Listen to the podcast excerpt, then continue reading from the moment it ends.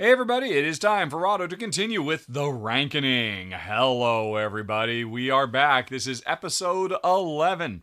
And once again, folks, I think I'm going to be switching things up. Before I continue my endless task of ranking all the greatest games of all time, at least according to me, because they're in my collection, so I certainly think they're the greatest of all time. Before we continue with that, with the cliffhanger from last episode, CO2 versus Voyages, I've been thinking long and hard about how to make this a sustainable show. It's interesting.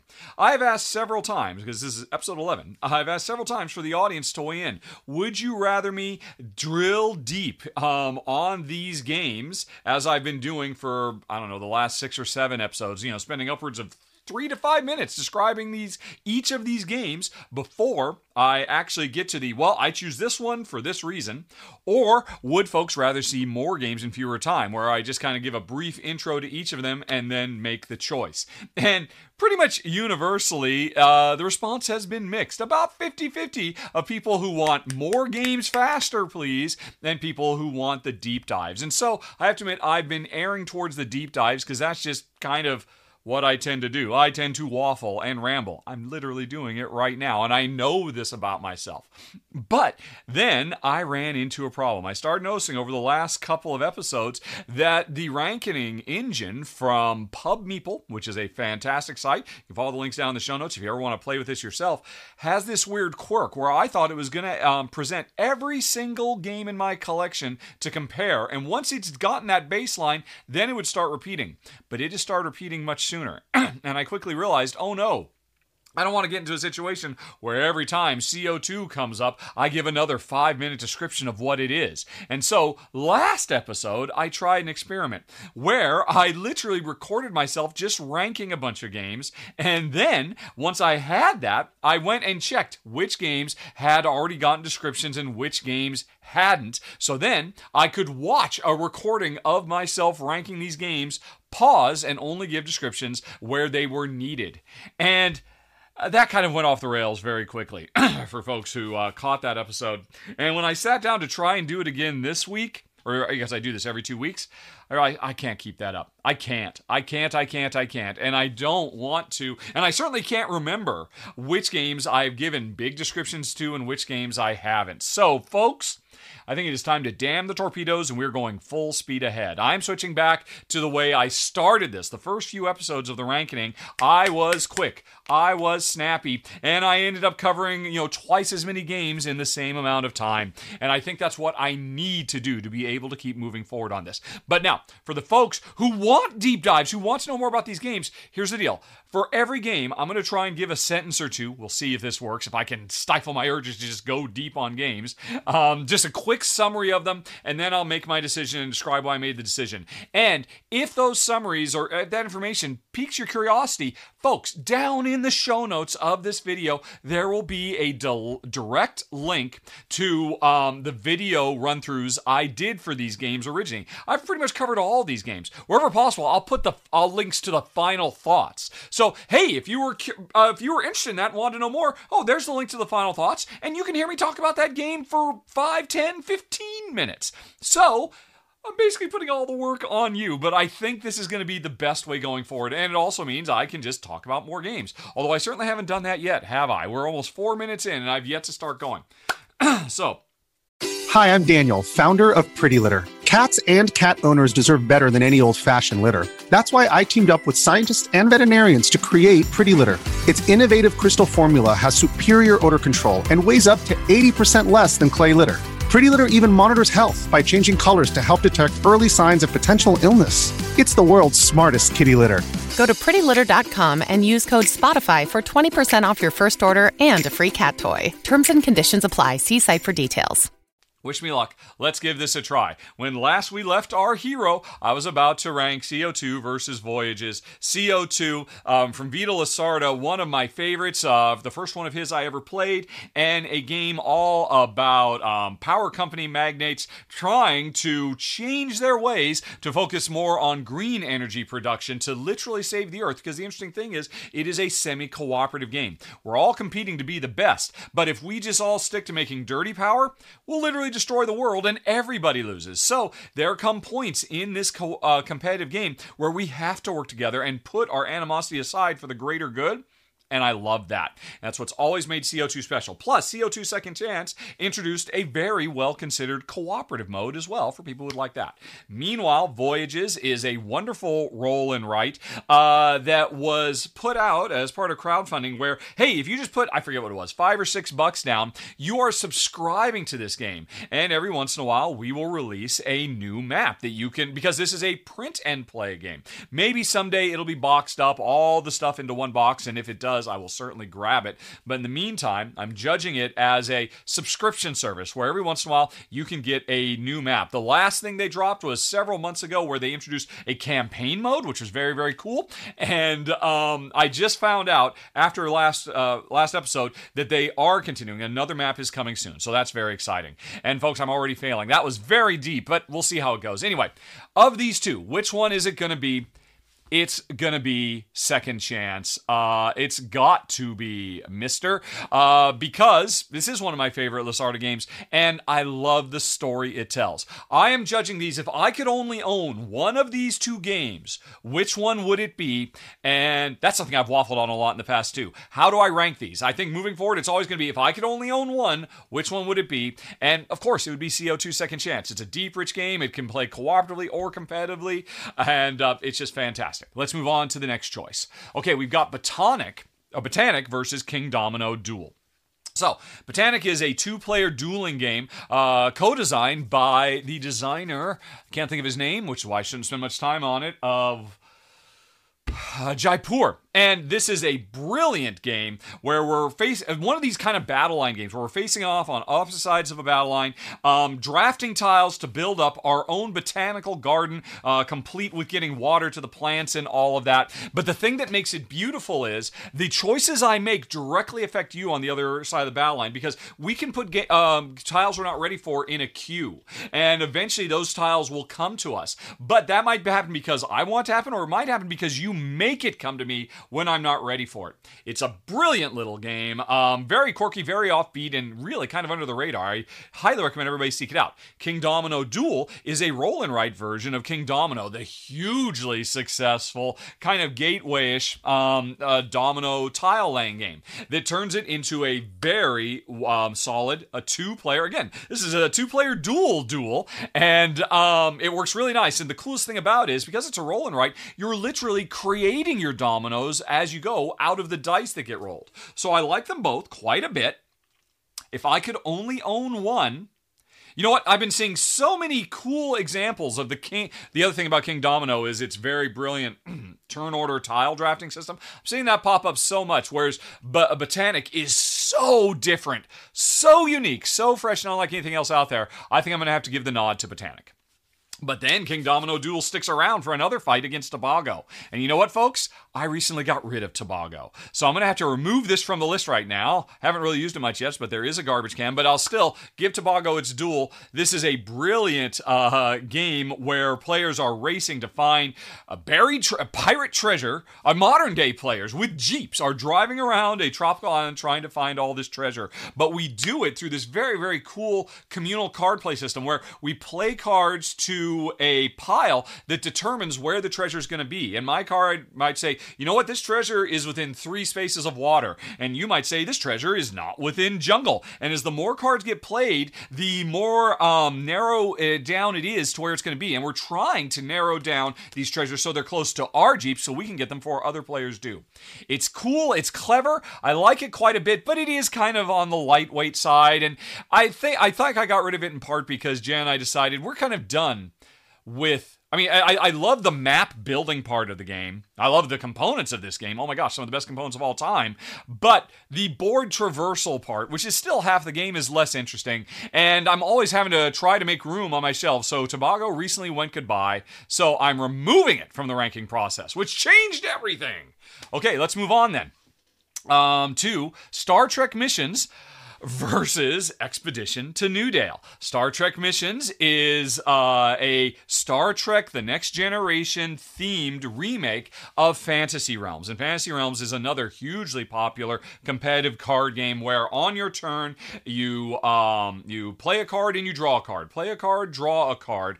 And um, I, the, you know, eventually the game will end, and the cards you have in your hand, because you're constantly getting rid of cards and getting new cards. And when you draw a card, you could draw blind, or you could draw from all the cards that players have been putting out on the table, because they're constantly having to get rid of cards. You're trying to sculpt the perfect hand to get multiple points. Fantasy Realms is brilliant, and honestly, I like Star Trek Missions more because it's more complex than Fantasy Realms, and it's Star Trek, so my wife loves it too. All that versus Expedition to Newdale, which is from designer Alex Pfister. And Alex Pfister, years ago, did a very simple little fast playing engine building game called Oh My Goods or Royal Goods had two different names depending on where you got it from. Uh, I think it's more widely known as Oh My Goods. And that was a very, very cool little deck of cards uh, turned into an engine builder. Exped, oh, it was some very, very fun, uh, interesting uh, push your luck elements. Expedition to Newdale takes Oh My Goods and blows it up into a big modern Euro production with um uh you know a board and a campaign game you can play through multiple chapters and a whole bunch of extra stuff while still keeping that core push your luck meets engine building game. So I can only keep one of these.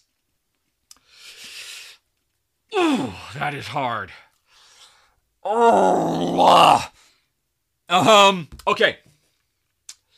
This is the hardest one yet. I want to keep both of these games. Interestingly, Star Trek Missions went through a epic culling thing where I got rid of Fantasy Realms and Red Rising and Marvel Crisis, the other three games that are Fantasy Realm esque, and that one made it to the top.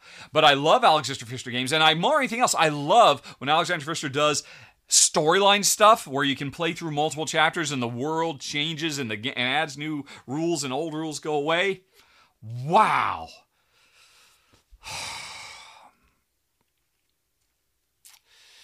I'm gonna go with Expedition Newdale, and it's that last thing. It's that campaign play. I am all. I'm such a huge fan of bringing um, narrative, overarching metagame into games I love. They make me want to go back and play it more. So it's going to go to Expedition of Newdale, but that was a super hard one. Okay, then we got Paperback uh, versus Welcome to the Moon. Paperback is uh, famously the game that combined uh, deck building a la Dominion with word building a la Scrabble and created a beautiful hybrid game that has recently gotten a wonderful 10th anniversary edition with a whole bunch of new features in it. I don't have that yet, so I'm judging this on regular Paperback instead of regular uh, Paperback 10th anniversary edition, which would be even more important for me to keep. That goes up against Welcome to the Moon. which recently made my uh, updated top 10 must haves list because if I could only own one roll and write in the whole world, it would be Welcome to the Moon. Um, which you know builds on the Welcome to uh, series of roll and rights, which are all about trying to make a perfect suburbia uh, through bingo style card drafting. It's not roll and right, it's a flip and write, but regardless, random and right.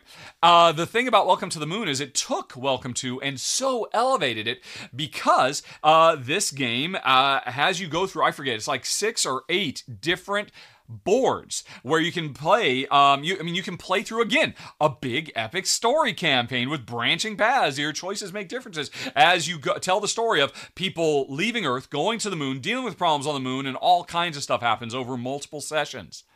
And yeah uh, just like before, that uh, that storyline that can um, take me through multiple games. But don't worry, folks, it's not a legacy. It's just a campaign game. You can play. You can just play any one individual mission of Welcome to the Moon you want, or you can go back over and over again. All that means I gotta pick Welcome to the Moon. I'm sorry, paperback. If this were 10th anniversary paperback, it would have been a tougher fight. Okay, Escape Curse of the Temple versus Pandemic. Okay. Escape Curse of the Temple is probably to date still the uh, most successful real time board game that tries to capture the feel of a high tension video game, and yet with cardboard and dice as we roll as fast as we can to explore a temple that is uh, crumbling all around us, get rid of cursed gems so we can find the escape and cooperatively get out. I love it. It's my uh, wife's top 10 of all time. It's absolutely fantastic. And it's that versus Pandemic, uh, the game that got me and Jen into uh, hobby board gaming. I don't think I need to describe Pandemic at all. I think everybody knows about that. So, if I could only own one, and by the way, this instance of pandemic on this list actually references all of pandemic. And, uh, you know, because I, when I do these, I'm basing it on everything in my collection. Escape Curse of the Temple has got you know, uh, over a half decade's worth of really cool expansion content. So much stuff. But that's going up against Pandemic, which includes Pandemic Legacy. Includes, um, you know, the uh, the the Hot Zone games, the um, the oh, the Fall of Rome and Iberia. So much more. I would definitely keep my Pandemic collection over my Escape Curse of the Temple collection. Okay, Aerion versus Amun-Re, the card game. So Aerion is a uh, is a small little card game that is really designed to be played solo, but it has a good two player mode as well, where players are in the abstract Oniverse, and we are trying to what is oh we're trying to are we trying to no I'm thinking of St- Stellarion is the one I've more recently played. Aerion, Aerion, I remember the big kite. Oh, this is the Yahtzee. This is Oniverse meets Yahtzee, and it's brilliant. Right, I remember it now, and it's the best the Oniverse series has ever been. If I could only keep one game from the Oniverse series, a beautiful little solo two-player, abstract, uh, you know, uh, surreal art, uh, smart puzzly games, it would be Aerion because it does uh, it does the push your luck uh, dice rolling of Yahtzee in a way I've never seen before, and it's freaking brilliant. That's going against Amun-Re, the card game, uh, which is from designer Reiner Knizia, and it's a simplified version of one of his all-time great auction games. And one of the most beautiful things about it is while Amun-Re, the original, didn't work well for two, Amun-Re, the card game, works beautifully for two. And it's kind of interesting because it, it borrows some of the ideas from several of his different things and smushes them all together. It's a uh, an auction game where we're bidding on cards to try to build up our best version of ancient Egypt, and um, everybody knows what everybody can bid with, and what we can bid with is constantly changing. So it's kind of got raw vibes, but it's got vibes from other games as well. It's really cool. I've covered both of these, so if you want to know more about them, links for both of them are down in the show notes. I'll dig dive dive deep. I'm, I'm, I'm failing, folks. I need to go faster. So far, I've not been full speed ahead. But if I were to pick one of these, if I could only own one, I should go with Amun-Re because it can play multiple players, whereas this is only a solo or two player game. But I have to admit, I think I'm going to go with Aerion uh, because I like rolling dice at the end of the day with meaning and purpose more than uh, dealing with cards. And, you know, it's, it, this is a bit, bit more live and let live where this is, you know, it's an auction game. So it is kind of on some level a little bit aggressive. All auction games are. So if I had to, I think I'd go with Aerion over Amun-Re. But then Capo dei Capi shows up up against Amun-Re, the card game. Capo dei Capi is a wonderful it's another little uh, two-player game where players are facing off on uh, opposite sides of a battle line. It is an area control game set in prohibition era mobster filled new york as we are trying to take control of speakeasies of the local grocery store of the mayor's office all kinds of things by uh, doing a very simple, really beautiful roll a couple dice and try to decide how I'm going to deploy them uh, for getting area control on these different areas that give me access to different powers and whatnot. And I mean, it is definitely a head to head battle of wits, no two ways about it. And it's absolutely brilliant from Steve Finn, one of his greatest designs ever. And here's the deal, folks Jen and I tend not to keep area control games, and this is a very in your face uh, you know, move, counter move type area control game, and yet we keep it because we both love it. So that speaks so highly of it. But at the end of the day, it is a fairly aggressive game, and if I can only keep one, I'd probably go with Amun-Re the card game because it's a little bit less aggressive. Okay, and but okay, Capo dei Capi holds on and says, "Bring me Space Explorers." So, Space Explorers is a brilliant, wonderful little engine building game. You know, I mean, in the industry right now, what's it? What's the high watermark? Uh, Race for the Galaxy. Space Explorers exists in that same you know kind of milieu genre of playing cards to be able to um, you know get them together to activate a bunch of cards, and it works so smartly. And it's actually based on the real space race, um, you know the the golden era of of space, and um, yeah, I, I, think it's really, really wonderful. It's I, I, appreciate the focus on history. I appreciate the focus on not on the technology, but on the people, the roles that we're playing these cards uh, that allow our space agency to build up. And the engine building is absolutely stellar. If you've never heard of it, folks, again, there's a link for it down in the show notes. I'll go into more detail in my final thoughts for it. But for now, I, it's got to be Space Explorers because of these two. Capo dei Capi is a fairly aggressive in your face game, and I would choose to build up rather than tear you down. So it's Space Explorers. Okay, two new ones. All right, what we got? We've got On Tour versus Tournay. All right, so the Tour versus Tour. I, this is totally random. I, I, there's no way this ranking system knows to actually put two dual games next to each other or two games with the word tour in it, but somehow these face-offs keep happening. I love it. Pub Meeple ranking is, is fantastic. So, On Tour versus Tournay. On Tour for quite a while was my highest ranked roll and write game. It's a simple, brilliant, elegant little um, uh, system where every di- turn we're rolling dice and using those dice to determine to help us build a route that represents the ideal tour uh, for my rock and roll band that I'm managing. And the more stuff you write on the board, the more crushing and painful the roll results will get you because you kind of put yourself in a vice and you always have to come up with really smart give your always hedge your bets give yourself outs and it's just awesome.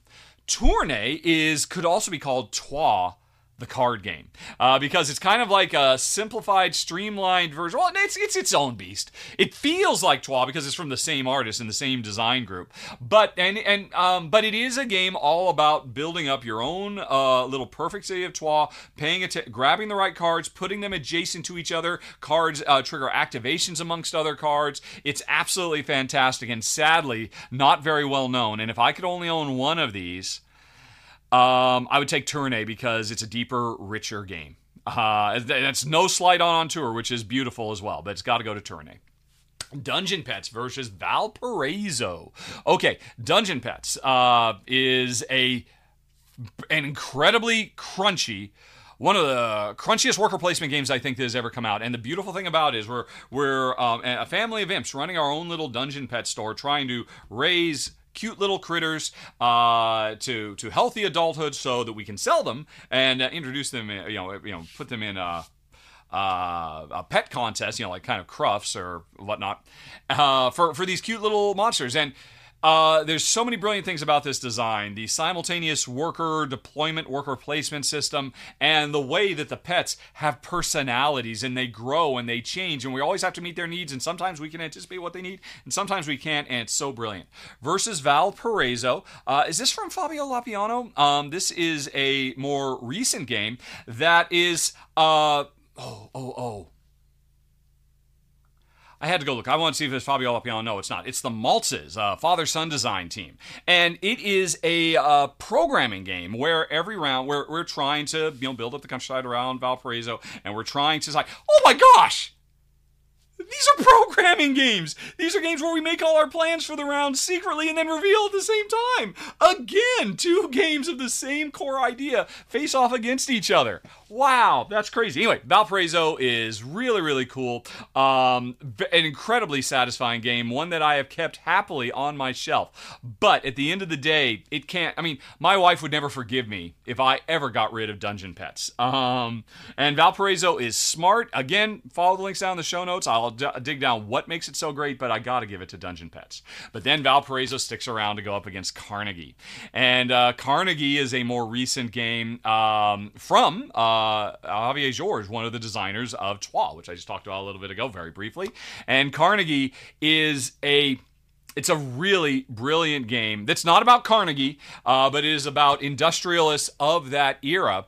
And it try uh, it is a game where hey, we're trying to build up our industry through an incredibly brilliant worker management system. We have to decide: do we keep our workers in our home office that we're building up and creating new departments, or do we move them out into the field so they can do stuff for us? And managing that flow of where our workers are is so cool and um, and then it's all towards the goal of not just amassing wealth, but um, giving away our wealth. That's how you ultimately score points by investing in back in society, which is you know the underlying message that I'm sure Andrew Carnegie would like us to focus on in terms of his legacy, and that's certainly what this game focuses on. While um, so, all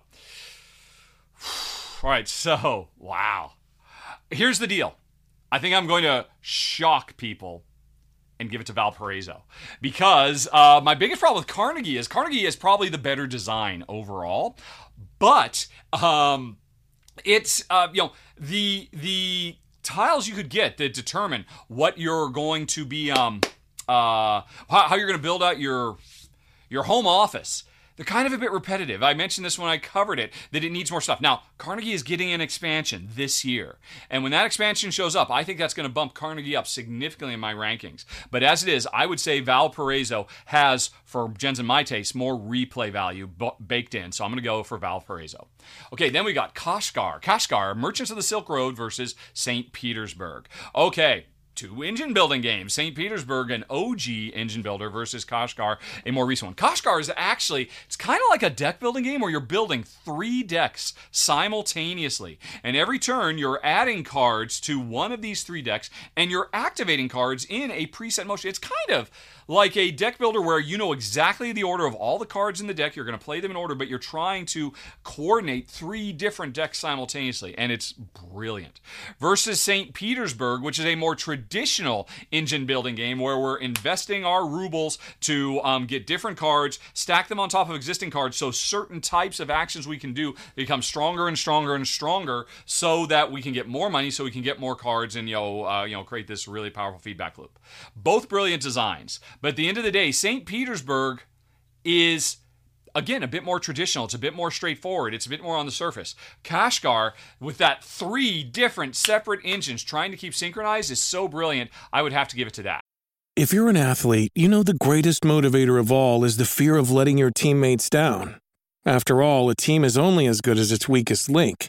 So you owe it to those wearing the same jersey as you to be your best every time you step on the field. That's why there's no vape in team. When you vape, you can expose your lungs to toxic chemicals that can damage your lungs. If you're a step behind, the team's a step behind. Brought to you by The Real Cost and the FDA.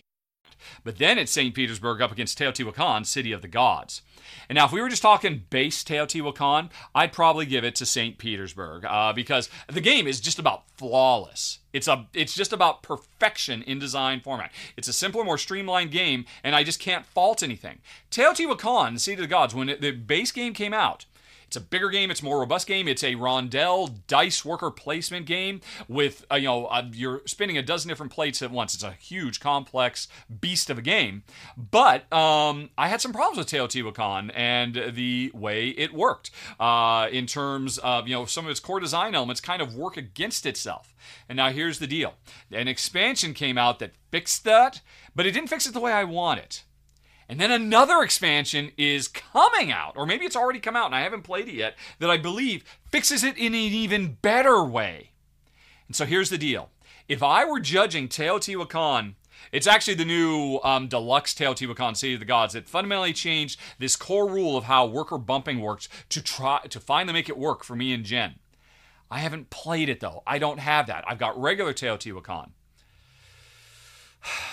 So in the back of my mind, I've still got this based on what I have. I'm not quite sure. Where St. Petersburg is just about perfection. So if I could only own one or the other, having not gotten a chance to try the new version of Teotihuacan uh, update that you know makes the the bumping much more interesting, I'm to go with perfection. I'm to go with St. Pete. Okay, then we've got Madeira versus Warsaw, City of Ruins. Warsaw City of Ruins was previously called just Capitals, I believe, but then it changed with the reprint to be War- Warsaw City of Ruins. Uh, Madeira is an incre- is one of the crunchiest, heaviest, uh, most complex games we own often we will run into games that we, we love a big, heavy, complex game, but if it gets too much, if it pushes us too far, we're like, oh. And I'll be honest, Madeira is right on the hairy edge of that. Plus, Madeira has kind of a mean streak. It is about building up the is it the Portuguese island of Madeira, and uh, so we're we're spreading our influence out onto the different regions of Madeira. But the the core thing that drives it is this really really cool worker placement system where I send workers out to activate them to do whatever it is, you know, harvesting resources, converting them, building, uh, hiring people, all the kind of stuff you would expect in a Euro. But the thing is, I place those workers out now, knowing that later on I will have to pay them, but I don't have to. I can instead welch. I can instead not pay them and incur penalties. But um, if you incur more penalties than me, I don't particularly care. So there's this whole extra layer of worker placement awesomeness that is wo- woven in this game that I really, really appreciate. Versus Warsaw City of Ruins, which for the long time was my highest ranked tile laying game of all time. It is one of those tile laying city building games that is incredibly tight and dense and really challenging because you're building in a tiny area. But in this game, you can also lay your tiles up. You can build up in addition to out. And the interesting thing is because it tells the whole history of Warsaw, and you know you see Warsaw growing and changing and um, you know becoming more uh, technologically modern as the game goes on. But there are moments when Warsaw gets hit by World War One and World War Two, and you know these moments are coming, and you're planning for it because you know portions of your city are going to be ripped apart by those world wars, and then you have to rebuild after it. And I really think that that uh, adds this extra level of um, of strategy to the game. And so I think I'm going to give it to Warsaw because while Madeira is great, like I said, it is on the hairy edge of being too rich and too complex for me and Jen. If I can only own one, it's got to be one of the greatest tile layers of all time, Warsaw. But then we get Madeira versus Pergamon. Pergamon is a very interesting game. It's an archaeology simulation where um, there are a bunch of tiles out there that are various depths and we need to invest more to get to the deeper ones. And we it's I, would you call it a push your luck game? It's a game where everybody is simultaneously going to decide how to deploy their archaeologists and try to anticipate okay am i gonna am i gonna get muscled out for what i want to go because somebody else beats me to the punch? Um, or am i to be strong and hope i get there and am i to be able to roll with those punches?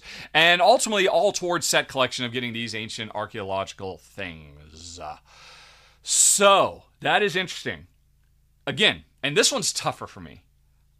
I will be honest. This is a tough enough one, folks, that I think this is where I'm going to call it we are done. And, uh, folks, I think I got through quite a few more uh, games in this than I have done in previous episodes. And I see we're only 30 minutes in. So let me know. What do you think? Hopefully, this kind of hits the right mark. It's enough depth, but not too much depth. There's links if you want more depth. Folks, I'm always looking for feedback, trying to give you what you want out of the ranking while still making it possible for me to continue going. But anyway, folks, that is it. Thank you uh, very much for watching. We'll be back in two more weeks with episode 12 of the Rankening, perhaps adjusted based on your feedback once again. And in the meantime, if this is the first one you've seen, what about the first 10 episodes? You can hit that big old box right there in the center of the screen and um, enjoy me, uh, you know, waffling and having very very tough decisions about i gosh i must have done over 100 games now and uh, i've really been enjoying it i think everybody else has been enjoying it and so there's plenty more for you to dig in right there and also while you're at it why don't you subscribe and like and bell and all of that stuff. Uh,